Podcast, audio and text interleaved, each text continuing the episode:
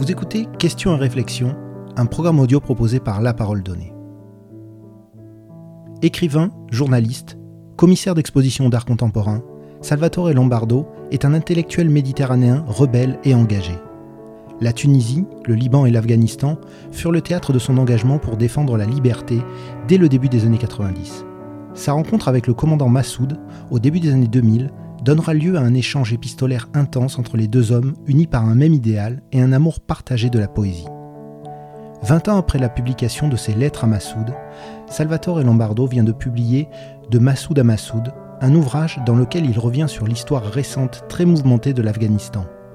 Dans cet entretien, le journaliste revient sur le lien qui l'unit au peuple afghan, à la résistance aujourd'hui conduite par le fils du commandant Massoud, et sur les conséquences du départ des forces américaines. Salvatore Lombardo, votre parcours professionnel est à la fois riche et varié. Comment avez-vous été amené à vous intéresser à la cause afghane?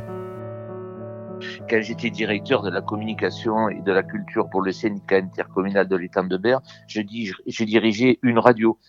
Euh, la, radio qui s'appelait Chéri FM, c'était la radio de l'étang de Berre. Et donc euh, j'ai eu euh, j'ai eu comme stagiaire une des filles du général Aoun qui rêvait de faire de la radio. Voilà pour te dire un petit peu, elle, venait à la radio tous les matins avec les deux gardes du corps armés parce qu'on menaçait d'abattre son père et de l'abattre elle. Voilà. Ensuite, je suis parti à l'Afghanistan. J'étais correspondant toujours de la, de la République. Ils m'ont envoyé en, Afghanistan. J'ai rencontré le, le, commandant Massoud, mais comme un autre journaliste, sans plus.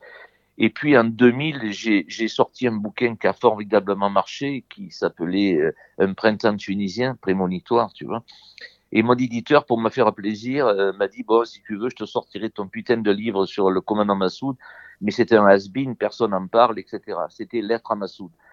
Et l'ambassadeur d'Afghanistan à Paris, euh, passe à l'aéroport, il voit ce bouquin, il en achète deux, trois, et il les emmène avec lui euh, dans le Panchir, et il rencontre Massoud, il dit, voilà, regarde ce qui vient de sortir, ce type, etc.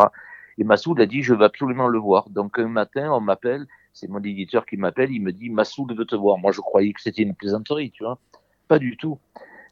Donc, j'ai appelé l'ambassadeur et une semaine plus tard, j'étais dans le Panchir avec Massoud. Voilà, voilà commençait la, la véritable amitié. Et à cette époque-là, euh, mon ami Rudy Ricciotti, l'architecte Ricciotti du MUSEM, euh, préparait euh, un gros travail pour la Biennale de Venise et il, est, il, invite, il avait décidé d'inviter, son travail à lui, c'était d'inviter un intellectuel engagé. Il m'a invité moi comme intellectuel engagé. Et moi, j'ai dit, eh ben, écoute, moi, euh, toi, tu m'as invité moi, et moi, je vais inviter deux personnages, le général Aoun et le commandant Massoud. Tu sais, c'est dans notre esprit rebelle, euh, paramilitaire, euh, voilà, guévariste, post-guévariste. Et donc, j'ai invité le, le, le, le, général Aoun et le commandant Massoud. Le général Aoun m'a fait une vidéo que sa fille a tournée et il m'a envoyé la vidéo que j'ai passée dans le cadre de mon travail pour la Biennale de Venise. Et le commandant Massoud m'a dit, tu viens me voir, on fait un truc ensemble. Et là, c'était pendant la bataille de Talocan. On a été séparés à ce moment-là et j'ai j'ai tourné un film qui s'appelait Yesterday Talocan, qui est passé sur Arte, qui est passé sur sur diverses chaînes. Et et le commandant Massoud m'a dit, bah, écoute, euh, je vais je vais t'envoyer une lettre euh, que tu liras à la Biennale de Venise parce que je peux pas me déplacer évidemment. Et donc j'ai lu cette lettre à la Biennale de Venise. C'est un texte qui m'avait écrit. C'était un an avant sa mort, en septembre 2000. J'ai lu ça à la Biennale. Les gens étaient debout à la Biennale de Venise pour applaudir, non pas moi, mais le commandant Massoud. Et voilà, on est devenus des amis indéfectibles. Mais c'était la dernière année de sa vie quand il est venu en France, j'ai participé à sa venue en France au Parlement européen, et je, je, me suis battu, parce que personne ne voulait le recevoir, ni Chirac ni Jospin, je me suis battu pour que mes deux amis personnels, à savoir Chevènement et, et Jacques Barrault, euh, le, le, reçoivent à titre privé. Donc ils l'ont reçu à Paris à titre privé, Chevènement et Barrault, mais euh, personne du gouvernement, ni, ni Chirac ni Jospin, ont accepté de le recevoir, alors qu'ils avaient reçu des ministres talibans. Voilà, mais heureusement, euh, Nicole Fontaine a sauvé l'honneur de la politique française en le recevant à, à Paris. Voilà, globalement, c'est ça. J'ai continué, j'ai continué, j'ai continué. Et puis, il y a, il y a, il y a quatre ou Il faut que tu saches que je suis le raté de la famille Lombarde, moi. Parce que la famille Lombarde, c'est une famille autour du cyclisme. Mon père était constructeur de vélos de course pour les plus grands champions dans les années 50, 60, 70. Il rêvait que je prenne sa suite. Mais moi, je voulais faire des études d'histoire de l'art, donc je suis le raté de la famille. J'ai pas fait de, j'ai pas fait de vélo, tu vois. Mais, mais plein d'années plus tard, euh, il y a de, ça une quinzaine d'années, mon fils aîné s'est mis à faire du vélo. Il marchait très fort. Il a eu un gros papier dans l'équipe à l'époque quand il était euh, un tout jeune coureur. On l'avait appelé le Mozart du cyclisme parce qu'il gagnait tout. Euh, et puis il a, il a pris une autre voie. Il s'est rendu compte euh, dès sa première année de professionnel que si tu te si tu te chargeais pas, c'était pas la peine quoi.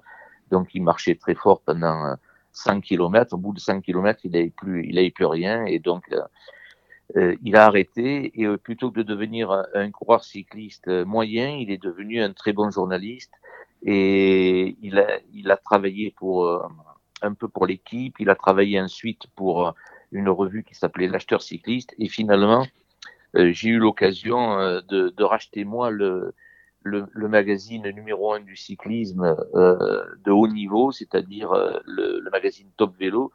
Et, et c'est lui qui est devenu le, le rédacteur en chef de, de, Top Vélo. Voilà. Et moi, je me suis fait plaisir parce que ça a toujours été un bonheur pour moi de faire du vélo, mais pas comme coureur, tu vois, comme c'est mon hobby, quoi. Comme d'autres font du golf ou du tennis, moi je faisais du vélo. Et ça faisait beaucoup rire Massoud d'ailleurs en Afghanistan. Il m'avait prêté un vélo parce que là-bas ils ont que des vélos de ville chinois. il m'a dit si tu arrives à monter ce col à vélo, euh, je t'offre un repas pentagrélique. Tu parles. Euh, je suis jamais arrivé à monter le col à 4000 mètres d'altitude avec un vélo de ville chinois, mais voilà. Quelle a été votre première réaction lorsque vous avez découvert l'Afghanistan? Moi, j'ai été euh, immédiatement, dès mon premier séjour, j'ai été fasciné par ce pays, les paysages, absolument euh, incroyable, d'une beauté à te, à te, couper le souffle. Voilà. Le, le dire, ce n'est rien. Il faut, il faut vraiment euh, rencontrer ce pays euh, dans ces paysages désertiques, de hauts plateaux, des ciels absolument hallucinants de, de, de, de clarté, une clarté qu'on ne connaît pas en Occident, où on est tellement pollué par les lumières des villes, les lumières des villages, les lumières des routes, les lumières des phares des automobiles. Là-bas, il n'y a rien de tout ça. Et puis j'étais fasciné par les gens aussi. Ces gens qui lisent des poésies. Chez nous, plus personne lit de poésie. Et là-bas, le, le, dernier paysan, le dernier montagnard euh, te montre sa bibliothèque où il a de vieux livres de poésie. Euh, je, je, je, trouve ça absolument exceptionnel. Je tombais sous le charme de ce pays. Et ensuite, j'ai rencontré le commandant Massoud. Et rencontrer le commandant Massoud, c'est pas rencontrer un militaire, un paramilitaire ou un, un banal euh, moudjahid. C'est rencontrer un personnage extrêmement complexe euh, qui va te parler aussi bien de la poésie de Jean Moréas euh, que tous les Français ont oublié, alors que c'est un poète sublime, euh, de l'architecture de, de Gonzague, euh, ou alors euh, de, de, la géopolitique euh, américaine et de la Pax Americana qui s'étend sur l'ensemble du monde arabo-musulman. Voilà, ce personnage complexe, fascinant, euh, charismatique. Je suis, tombé sous le double charme d'un pays ultime et d'un homme, d'un créateur, d'un rêveur ultime. Euh, voilà, ce qui explique euh, ma, volonté de retourner le plus tôt possible euh, en Afghanistan. C'est ce que j'ai fait. Au départ, j'y étais pour, pour le journal dont j'étais le correspondant, à savoir La République. Et, et ensuite, j'y suis retourné pour mon propre compte. J'ai payé moi-même mes voyages, j'ai pris moi-même tous les risques. Évidemment, euh, on n'allait pas à cette époque-là en Afghanistan facilement, pas plus qu'aujourd'hui, tu me diras. Mais, mais à l'époque, il fallait passer par le, par le Tadjikistan, attendre à Douchambé que Massoud envoie un hélicoptère et, et partir euh, de manière plus ou moins aléatoire, plus ou moins périlleuse avec cet hélicoptère euh, euh très ancien, très mauvais état, euh, qui avait été emprunté entre guillemets aux Russes, et ensuite arriver finalement dans le Panchir où Massoud m'attendait ou ne m'attendait pas, parce que des fois, j'arrivais dans le Panchir, il était reparti pour une autre province, il fallait que j'attende 10, 15 jours pour le voir revenir, euh, et, et, pour qu'il m'invite à repartir avec lui, cette fois-ci en 4x4, ou cette fois-ci à pied, enfin, voilà. J'ai été fasciné par le personnage du commandant Massoud, et été fasciné par, par son pays. Je trouve que euh, voyager en Afghanistan, c'est quelque part un antidote à, à nos sociétés euh, euh matérialistes à l'extrême. Comment définiriez-vous votre relation avec le commandant Massoud? Est-ce qu'on n'est jamais ami avec un homme comme euh, le commandant Massoud? Euh, Je m'étais déjà posé la question avec le général Aoun. Euh, au Liban, euh, j'étais très très proche de lui. Euh, je suis toujours proche du général Aoun, qui est devenu président de la République libanaise. Mais est-ce que je peux pour autant me prétendre ami? Je sais pas. Ses proches disent que je suis l'un des amis les plus proches du, du général Aoun, et ses proches, à commencer par son fils, disent que j'étais un des amis les plus proches de son père. Mais je, je ne sais pas. Est-ce qu'on n'est jamais ami avec des personnages pareils qui dépassent le, le, commun des mortels euh, non pas par leur stature, mais plutôt par leur personnalité, par, leur dimension euh, éthique, par leur dimension presque métaphysique. Donc, je, je ne sais pas, je, je me qualifierais plutôt de, de proche. J'étais quelqu'un de proche du, du commandant Massoud, quelqu'un qu'il appréciait et quelqu'un avec qui il pouvait parler d'autre chose que de guerre. Euh, la plupart de mes confrères venaient parler des combats en cours, euh, euh, des problèmes d'armement, des problèmes de, de l'aviation pakistanaise qui venait soutenir les, les talibans. avec moi, ils parlaient d'autre chose. On parlait de poésie, on parlait de d'architecture, on parlait de photographie, on parlait de vidéo, on parlait de son écriture. Il écrivait beaucoup. Voilà. Donc, on, a, on avait un type de relation qui était finalement assez assez différent euh, celui qu'il pouvait avoir soit avec ses commandants euh, sur le terrain euh, du point de vue militaire, soit avec ses conseillers politiques, soit avec les journalistes internationaux qui n'arrêtaient pas de lui demander des audiences. Voilà, notre, notre relation était une relation basée sur des passions communes pour, pour l'esthétique, pour la littérature, pour la poésie, pour les arts d'une manière générale. Comment avez-vous réagi à l'assassinat du commandant Massoud et quel effet ce dramatique événement a-t-il eu sur votre travail et vos relations avec son entourage? Tout a changé. C'est un monde qui s'est écroulé. C'est un monde qui s'est écroulé. Je crois que, je crois que euh, plus rien n'a été comme avant. Plus rien n'a été comme avant réellement. Euh, euh, j'ai pleuré, j'ai presque hurlé de rage. Je me rappelle être parti lorsque j'ai appris sa mort. J'étais dans ma maison euh, entre Lozère et Haute-Loire, euh, perdue dans les montagnes du centre de la France, je suis sorti de chez moi et j'ai marché, marché, marché. Et je me disais, mais c'est pas possible, c'est non, il peut, peut pas être mort. Et puis euh, j'ai appelé des amis, on m'a appelé et on a dit de continuer, de continuer et, de de porter son message le, le, plus loin le plus loin possible. Donc je suis toujours demeuré très proche notamment de son plus plus fidèle commandant, qui était euh, à la fois son bras droit militaire et, et son, son Bonaparte jeune, comme il l'appelait, euh, c'était le commandant euh, Mohamed Daoud. Euh, c'est Daoud d'ailleurs qui a libéré euh, Kaboul, qui a libéré Mazar, qui a libéré Talokan, qui a libéré Kunduz, qui a libéré Herat. Ce ne sont pas les, les forces américaines sur le terrain. N'oublions pas que un mois et demi après l'assassinat du commandant Massoud, euh, les Américains et les Occidentaux décident d'intervenir militairement en Afghanistan. Euh, et avant d'envoyer des troupes au sol, ils ont envoyé leur aviation. Les Français aussi d'ailleurs, puisque l'aviation euh, française euh, avait pour base le, le porte-avions Charles de Gaulle qui était dans l'océan dans Indien face, face au Pakistan, étrangement. Et les avions survolaient le Pakistan pour aller aider les, les Moudjahidines euh, de Massoud commandés par, par Daoud pour reprendre les, les, les, grandes cités afghanes. Donc sur le terrain, ce sont, c'est un peu la revanche de Massoud. Sur le terrain, les talibans ont été défaits militairement par les Moudjahidines de Massoud commandés par son bras droit, le commandant Daoud. Ça, ça c'est vraiment très important. Donc la, la, résistance est devenue quelque chose de, de, de, de tangible pour les Occidentaux. Ensuite, on réécrit toujours l'histoire et les Américains se targuent d'avoir libéré l'Afghanistan. C'est faux. Ils ont rien libéré du tout. Au contraire, ils ont amené, euh, ils ont amené les, premiers problèmes qui ont mené à, euh, à la situation catastrophique que nous connaissons aujourd'hui. C'est-à-dire que lorsque Massoud est assassiné, il y a un gouvernement légal en Afghanistan qui est le gouvernement du président Rabani, euh, qui est le seul reconnu par les Nations Unies. Donc l'émirat euh, islamique du Mollah Omar et de, du Shir euh, Oussama Ben Laden n'est reconnu que par le Pakistan, par les Émirats et par l'Arabie saoudite. C'est important de le souligner. Mais l'ensemble des nations euh, ne reconnaissent que le, gouvernement du président Rabani et euh, qui était allié évidemment avec euh, le ministre de la Défense et de la Culture qui était le commandant Massoud.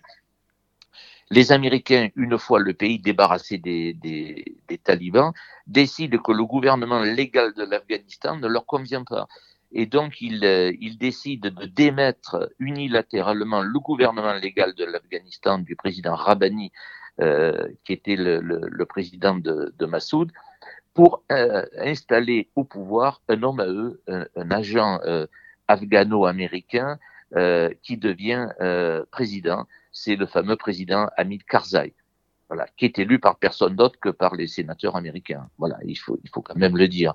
Donc ça, ça dure quelques mois. Au bout de quelques mois, les, Américains décident qu'il faut quand même donner un semblant de, de vision démocratique à cette non-élection et ils organisent une élection.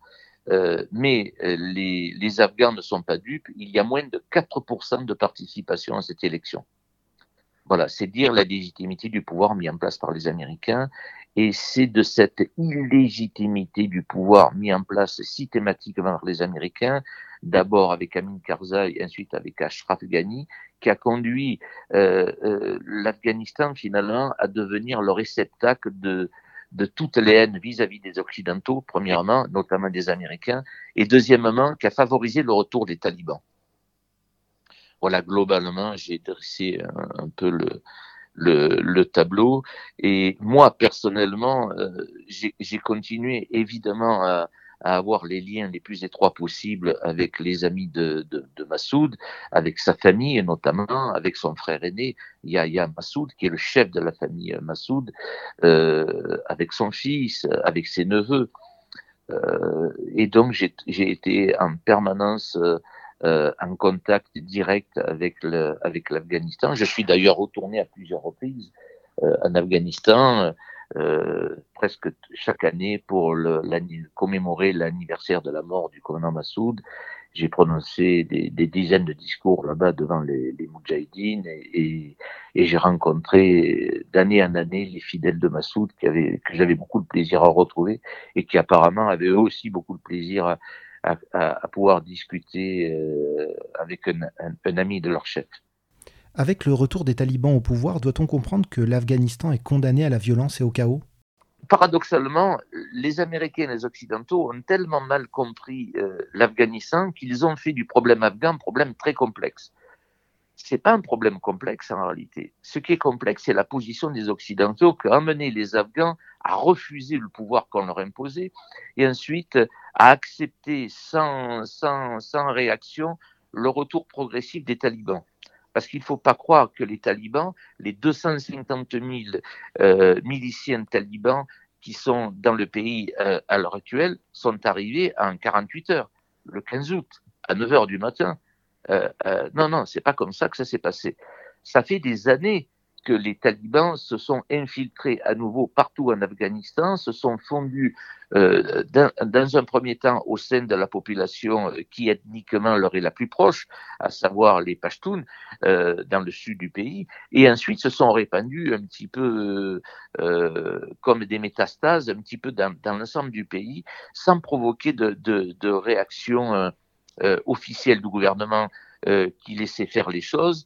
Et gouvernement donc euh, sans légitimité et par le peuple qui se disait après tout de toute façon pouvoir illégitime de corrompus américains euh, qui nous occupent occidentaux qui se moquent de nous et euh, talibans qui veulent nous imposer la charia on s'en fout euh, euh, Inch'Allah c'est Dieu qui décidera au fond donc tout ça, ça s'est passé parce qu'il y avait euh, une dichotomie entre la volonté américaine d'imposer une démocratie euh, et la réalité sur le terrain qui était de favoriser la corruption, euh, les, trafics, l'enrichissement d'une caste de corrompus et la négation du problème taliban. Voilà, voilà comme c'est arrivé.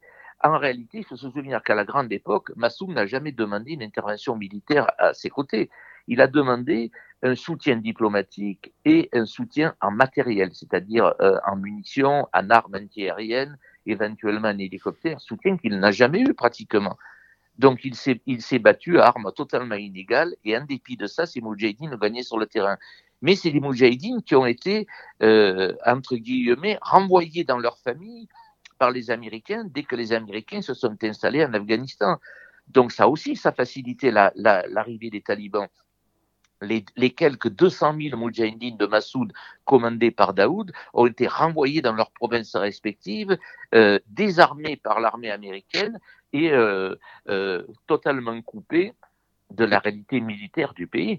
Et pour remplacer ces Moudjahidines qui n'étaient pas sûrs pour les Américains, les Américains ont inventé le concept d'armée nationale. Donc ils ont proposé au gouvernement afghan de collaboration avec eux, euh, du président Karzai puis du président Ashraf Ghani, de constituer une formidable armée nationale de 300 000 hommes entraînés essentiellement par les Américains et par les Français, euh, et qui serait l'arme absolue contre les talibans. Sauf que cette armée n'a attiré que euh, des, soit des partisans talibans, soit des talibans eux-mêmes, soit des traînes savates qui étaient attirées par les 1000 dollars mensuels de salaire.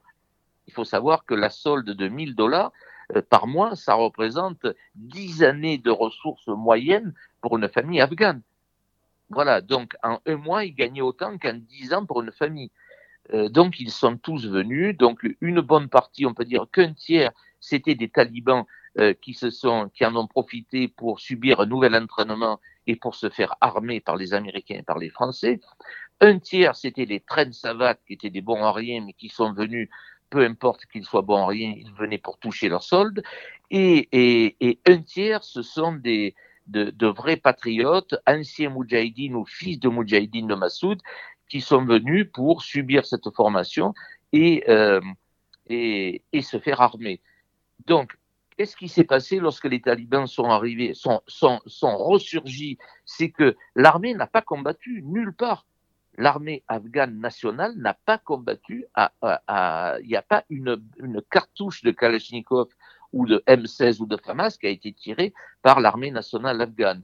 Donc, euh, ils sont entrés dans, dans, le pays, un terrain conquis, euh, complètement, d'autant plus conquis qu'il était, euh, qu'il était sans défense.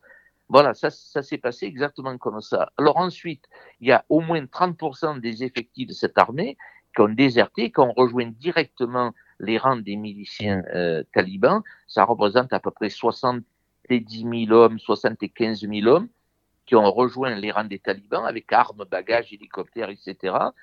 Il y a une partie qui ont abandonné leurs armes sur place et qui se sont enfuis ça, ça, doit représenter à peu près 30 000 hommes. Et puis tout le reste a rejoint le, le, le fils du commandant Massoud dans le Panchir euh, et ils ont renforcé considérablement les capacités de défense de, de Ahmad qui jusqu'à là ne pouvait, ne pouvait compter que sur d'anciens moudjahidines de son père, mais très peu armés, puisqu'il avait fallu euh, rendre les armes pour l'essentiel aux forces américaines, et puis qui avait pris de l'âge, parce que les gens euh, 20 ans après, il était difficile. La plupart des combattants à cette époque-là avaient une, entre 30 et 40 ans, donc aujourd'hui, entre 50 et 60, ça commençait à faire, à faire euh, vieux euh, et pesant pour, euh, pour aller combattre en première ligne face aux talibans. Vous venez de publier un livre dans lequel s'exprime le fils du commandant Massoud. Est-il en mesure de mobiliser la résistance moudjahidine comme l'avait fait son père? J'ai connu Ahmad il avait 12 ans, c'était lors des, premières cérémonies en hommage à son père euh, dans le stade de Kaboul, tristement célèbre pour avoir accueilli les lapidations, des dizaines de lapidations de femmes infidèles par les, talibans. C'était les grands spectacles offerts à la population et des filles par, cette application stricte de la charia. Donc il y avait 35 000 moudjahidines, il y avait à peu près un millier d'invités et il y avait une, une cinquantaine de personnalités qui avaient été proches de Massoud et qui pouvaient venir saluer le fils du commandant euh, dans la tribune d'honneur. Donc je me rappelle avoir traversé la, la pelouse euh, du stade euh, et d'avoir monté les escaliers pour arriver jusqu'à cette, cette, cette, tribune d'honneur. Il y avait ce gamin là de 12 ans que je ne connaissais pas encore. Je l'ai rencontré là pour la première fois et il y avait une interprète euh, qui, qui, qui, traduisait nos, nos différentes euh, condoléances à ce gamin qui était entouré d'anciens gardes du corps de son père. Et, et je me rappelle avoir pleuré ce jour-là. J'ai bégayé un hommage. Il m'a pris la main très fort. Il avait 12 ans. Il m'a pris la main très fort et il m'a dit euh, qu'il ne fallait pas pleurer. Je lui ai dit, mais pourquoi je ne pleurais pas? Et il m'a dit, parce qu'il nous regarde. Et il, et il, a fait un geste vers les Moudjahidines qui, qui garnissaient la totalité du stade et de la pelouse.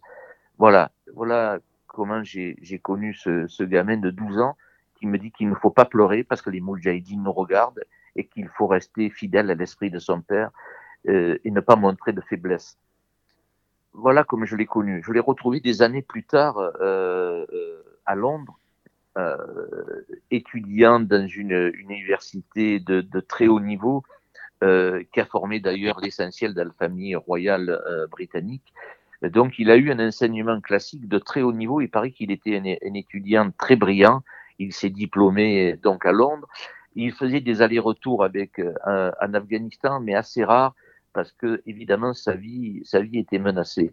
Et puis il y a deux ans, il a décidé de, il, avait 30 ans, euh, donc il y a deux ans, il a décidé de rentrer définitivement en Afghanistan euh, et d'essayer d'être utile à son pays. Il s'est rendu compte assez rapidement que euh, le, souvenir de son père n'était pas du tout évanoui dans l'esprit des Afghans, que son père était devenu un héros national, non seulement pour l'ethnie tadjik, mais pour l'ensemble des ethnies afghanes, et qu'il y avait peut-être la possibilité de, proposer une alternative politique, non pas militaire à l'époque, mais politique, euh, face au pouvoir corrompu d'un gouvernement illégitime, et de créer euh, pour cela une nouvelle alliance nationale.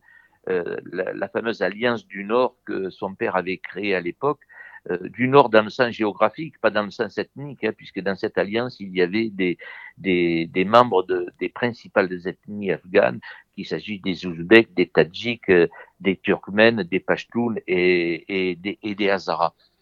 Euh, donc, petit à petit, il a, il a, il a pris contact avec l'ensemble du pays, il a tourné partout dans le pays, euh, des sauts de puce euh, effectués en hélicoptère ou en 4x4 épuisants. Et en l'espace de six mois, il avait parcouru la totalité du pays. Il est, il est revenu convaincu qu'il fallait faire quelque chose, qu'on ne pouvait pas laisser le pays euh, disparaître comme ça euh, face à, la, à, une menace qui se faisait de plus en plus précise d'une déliquescence du pouvoir et d'un retour probable des talibans. Donc il avait déjà conscience euh, là-dedans. Il avait déjà la confiance de la, de la majorité de la population et il a lancé euh, cette, cette nouvelle alliance nationale autour des messages de son père. Il a dit, je ne suis que le dépositaire de, du message de paix et de démocratie de mon père, mais si pour défendre la paix, il faut faire la guerre, nous ferons la guerre euh, pour pouvoir euh, obtenir la paix. Et c'est comme ça qu'il a reconstitué un petit peu les, les, les, les différents commandements de Moudjahidine dans les différentes régions de l'Afghanistan. Et petit à petit, son, son, pouvoir a grandi, son pouvoir d'attraction sur la population afghane a grandi, euh, et petit à petit, il est, il est devenu, euh, euh, sans trop s'en rendre compte finalement, le nouvel homme providentiel. Euh, je sais qu'en France, on n'aime pas le, cette notion d'homme providentiel, mais dans le monde arabo-musulman, euh, et c'est le cas en Afghanistan, euh, l'homme providentiel, ça signifie quelque chose. Euh, donc, il est devenu, euh, le, sans trop s'en rendre compte, l'homme providentiel. Et aujourd'hui, il est le seul à proposer une alternative politique et une, une capacité de résistance crédible face à la mainmise des talibans. Et son, son message est clair. Il veut, comme le voulait son père, créer en Afghanistan une confédération à la Suisse qui permette à chaque ethnie d'avoir son autonomie dans le contexte global d'un Afghan Afghanistan uni et en paix. Quel rôle doit jouer la France dans la recherche de la paix en Afghanistan? Qu'est-ce que demande, qu'est-ce que demande Armad? Déjà à la France Parce qu'il faut quand même savoir que son message d'appel à la résistance, il l'a passé en premier à la France, ensuite au monde, mais en premier à la France et, nous sommes euh, deux à l'avoir reçu, BHL et moi. On l'a publié chacun euh, à notre manière. Moi, je, l'ai publié sur ma sur ma page Facebook et je l'ai diffusé sur les réseaux sociaux. Euh, BHL l'a sorti dans, dans sa revue littéraire. Là, je viens je viens de, de l'intégrer aussi dans les dans l'épilogue de mon livre de Massoud à Massoud. Ce, ce message-là donc a été en premier adressé aux amis français et aux politiques français. Ensuite, au reste du monde, mais en premier à la France. Pourquoi? Parce que euh, Massoud lui-même, le commandant Massoud, était un francophone et un francophile. Il avait fait ses études au lycée français de Kaboul, le fameux lycée Estéclal.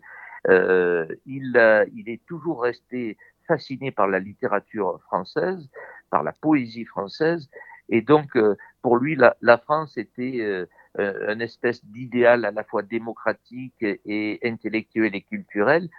Et ce n'est pas pour rien si son souci, c'était toujours de se tourner vers la France. La France n'a pas toujours répondu à ses attentes. C'est le moins qu'on puisse dire. Hein. On se souvient de, du refus du président Chirac et de son, mini, de son premier ministre de, de, de, de cohabitation à l'époque, le, le socialiste euh, Lionel Jospin. Et son fils a envoyé son message donc en premier à la France. Il demande à la France un, un soutien non pas militaire, mais un soutien euh, économique et un soutien euh, géopolitique, stratégique dans le cadre des Nations Unies. Ça, c'est ça, c'est vraiment très important pour lui. Sentir qu'il a un soutien euh, politique, euh, un soutien diplomatique de la France, ça, ça, ce serait très important pour lui. Si en plus on peut euh, l'aider euh, en lui expédiant des armes, en lui expédiant des munitions et peut-être aussi de l'argent pour pouvoir euh, continuer sa résistance. Voilà, c'est tout ce qu'il demande à la France. Il ne comprend pas d'ailleurs que la France soit, se soit fourvoyée aux côtés des Américains euh, dans cette euh, dans l'envoi de troupes sur le terrain. Pour lui, c'était totalement inutile. Les Moudjahidines de Massoud, commandés par Daoud, euh, avaient fait le ménage. Ils auraient pu continuer à faire le ménage sans problème. Il n'était pas la peine de d'envoyer des, des, soldats euh, français, britanniques, allemands, italiens euh, et évidemment américains sur le terrain. C'est ce qu'il attend aujourd'hui de la France. Il attend un soutien politique, un soutien diplomatique et un soutien matériel euh, il espère beaucoup en la France. Pour l'instant, euh, on ne peut pas dire que la France ait, ait réellement répondu à, ses attentes. Mais bon, on espère. On espère toujours. En tout cas, lui espère euh, beaucoup. Et il a, il a adressé ce message en, priorité à la France pour bien montrer euh, euh, que de toute éternité, la famille Massoud euh, euh, est, est, tournée vers le modèle diplomatique euh, et démocratique français. Pensez-vous pouvoir repartir en Afghanistan? Début août, j'avais prévu de, de, me rendre aux environs de la fin du mois d'août en Afghanistan. Euh, C'était pas simple, mais j'avais obtenu mon visa qui n'était pas visa touristique, comme tu peux l'imaginer. Et, et, donc, je devais me rendre là-bas avec le, le président de, de, la Swiss University, qui est d'origine afghane, il faut le signaler. C'est le professeur Jawed Sangel, et c'est un, c'est un, un Afghan euh, de, la, de la génération euh, euh, du commandant Massoud, et qui était réfugié d'abord en France, puis en Suisse, qui, est, qui a pris la, la nationalité suisse, mais qui a des diplômes, des doctorats euh, français et qui a pris la, la, présidence de la Swiss University il y a trois ou quatre ans maintenant. Et on devait ensemble retourner en Afghanistan. Lui devait me montrer la, la filiale de, de, son, de, sa, de son euh, université suisse qu'il avait fondée à Kaboul et qui accueillait gratuitement 7000 étudiants. Et moi, je devais lui faire rencontrer le, le fils du commandant euh, Massoud euh, dans le Panchir. Et puis finalement, on a été obligé, tu penses bien, de d'annuler notre déplacement, puisqu'entre-temps, euh, les talibans sont entrés dans, dans Kaboul et se sont euh, emparés de l'essentiel du pays. Mais ce n'est que partie remise. Probablement, j'y retournerai d'ici la fin de l'année. Je pense, si les choses s'arrangent un petit peu, euh, j'essaierai de, de, faire mon voyage traditionnel depuis le Tadjikistan, c'est-à-dire un déplacement jusqu'à Dushanbe, la capitale du Tadjikistan, et ensuite euh, un, un, survol, un déplacement en hélicoptère euh, de, du Tadjikistan vers le, vers le Panchir. Voilà, pour retrouver euh, Ahmad. Voilà, j'espère. j'espère. En tout cas, c'est ce que j'imagine pour les prochains mois.